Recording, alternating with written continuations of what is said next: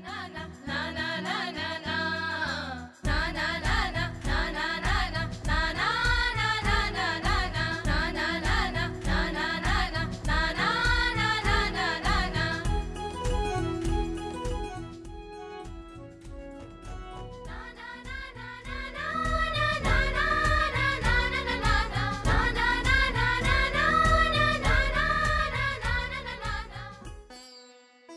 अर्थस्योपार्जनम कृत्वा नैव भोगम समश्नुते। अरण्यम महदासाद्य मूढ़ सोमिलोको यथा। अर्थात, धन का उपार्जन करने पर भी कई लोग उसका भोग नहीं कर पाते हैं। देखे किस प्रकार मूर्ख सोमिलक धनोपार्जन करके भी गरीब ही रहा। सूत्रधार में सुनते हैं, पंचतंत्र कथा जुलाहे का धन। एक नगर में रहने वाला सोमिलक नामक जुलाहा एक उच्च कोटि का कलाकार था। वो राजाओं के लिए अच्छे वस्त्र बुनता था, लेकिन फिर भी वो साधारण जुलाहों जितना भी धन नहीं कमा पाता था। अपनी आर्थिक स्थिति से परेशान होकर एक दिन सोमिलक अपनी पत्नी से बोला, प्रिय, भगवान की ये कैसी लीला है कि साधारण जुलाहे भी मुझसे अधिक कमा लेते हैं। मैं सोचता हूँ कि शायद ये स्थान मेरे लिए सही नहीं है। इसलिए मैं किसी अन्य स्थान पर जाकर अपना भाग्य आजमाना चाहता हूँ। सोमिलक की पत्नी बोली, आपका ऐसा सोचना उचित नहीं है। भले ही मेरु पर्वत पर चले जाओ, चाहे मरुस्थल में रहने लगो, आप चाहे कहीं भी चले जाओ अगर आप अपने जोड़े हुए धन का इस्तेमाल नहीं करोगे तो कमाया हुआ धन भी चला जाएगा। इसलिए मैं कहती हूँ कि आप अपना काम धंधा यही रहकर करते रहो। जुलाहा बोला, प्रिय, मैं तुम्हारे इस विचार से सहमत नहीं हूँ। परिश्रम करने से कोई भी व्यक्ति अपने भाग्य को बदल सकता है। इसलिए मैं दूसरे देश अवश्य जाऊँगा। ये सोचकर सोमिलक दूसरे नगर में जाकर कुशलता पूर्वक श्रम करने लगा और कुछ ही समय में उसने तीन सौ सुवर्ण मुद्राएँ कमा ली। फिर वो उन सुवर्ण मुद्राओं को लेकर अपने घर की ओर चल दिया। रास्ते में सूर्यास्त हो गया। तो जंगली पशुओं से बचने के लिए वो एक पेड़ की शाखा पर चढ़कर सो गया।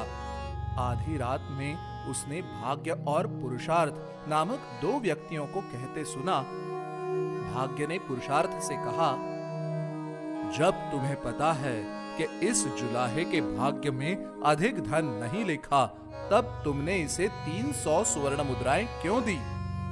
पुरुषार्थ ने उत्तर दिया, मुझे तो उसके परिश्रम का फल उसे देना ही था। अब आगे की तुम जानो। ये सुनते ही जुलाहे की नींद खुल गई और उसने अपनी थैली संभाली तो वो खाली थी। ये देखकर वो रोने लगा। खाली हाथ घर जाना उचित ना समझकर वो पुनः अपने काम पर वापस लौट आया और फिर से परिश्रम करने लगा। एक वर्ष में 500 स्वर्ण मुद्राएँ जुटाकर वो पुनः एक दिन अपने घर को चल दिया। इस बार सूर्यास्त हो जाने पर भी उसने रुकना अथवा सोना उचित नहीं समझा और चलता ही रहा। लेकिन इस बार उसने अंधेरे रास्ते में दो व्यक्तियों को एक दूसरे से ये कहते हुए सुना, तुमने फिर उसे इतना धन दे दिया, जबकि तुम जानते हो कि उसके भाग्य में खाने पीने भर से अधिक नहीं है। तो दूसरे ने उत्तर दिया, मुझे तो उसके परिश्रम का फल उसे देना ही था। अब आगे की तुम जानो। इस बातचीत को सुनते ही जुलाह ने अपनी थैली देखी तो उसको खाली पाया। वो अपना सिर पीट कर रोने लगा। उसकी ऐसी हालत देखकर भाग्य ने जुलाहे से कहा, तुम वर्धमानपुर नगर जाओ और वहाँ जाकर दो बनियों, गुप्त धन और उपयुक्त धन से मिलना। उन दोनों की स्थिति का अध्ययन करने के बाद मुझे बताना कि तुम क्या बनना चाहते हो। मैं तुम्हारी इच्छा तुरंत पूरी कर दूँगा। इतना कहकर भाग्य वहाँ अंतमान हो गया। हैरान, परेशान, सोमिलक शाम के समय वर्धमानपुर पहुँच गया। वो बहुत थक चुका था, पर फिर भी गुप्तधन के घर पहुँचने में सफल हो गया। गुप्तधन को उसकी पत्नी और पुत्र ने सोमिलक को घर लाने की वजह से बहुत डांटा। उन्होंने उसकी बुराई करते हुए उसे अतिथि मानकर कुछ भोजन दे दिया। भोजन खाकर जैसे ही सोमिलक सोने गया, उसने दो पुरुषों को आपस में बातचीत करते सुना। एक ने कहा, सोमिलक को भोजन देकर तुमने बनिए के धन को खत्म क्यों किया? दूसरा बोला, मुझे सोमिलक को उसके श्रम का फल देना ही था। अब तुम अपनी करने के लिए आज़ाद हो। अगली सुबह जैसे ही सोमिलक उठा, उसने देखा कि गृह स्वामिनी हैजे की शिकार हो गई। उस दिन घर में चूल्हा नहीं जला और सोमिलक को भूखा रहना पड़ा। अगले दिन वो उपयुक्त धन के घर पहुँचा तो यहाँ भी उसका भोजन आदि करवाकर स्वागत किया गया।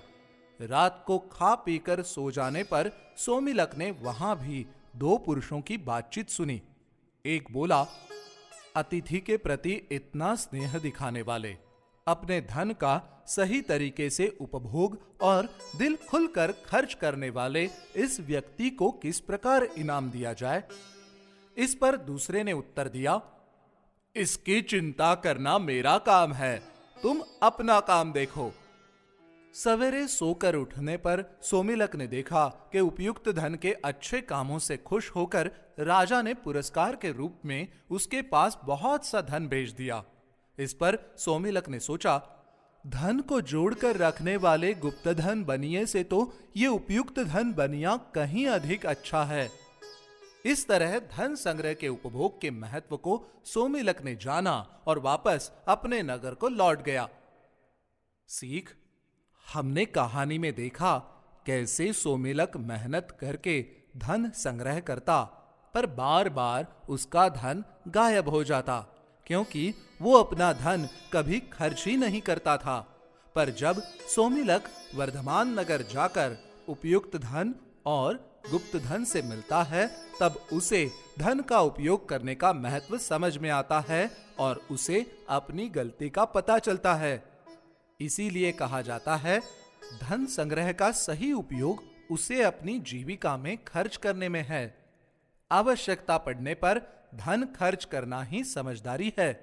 कंजूस बनकर उस धन को केवल इकट्ठा करके रखना मूर्खता है।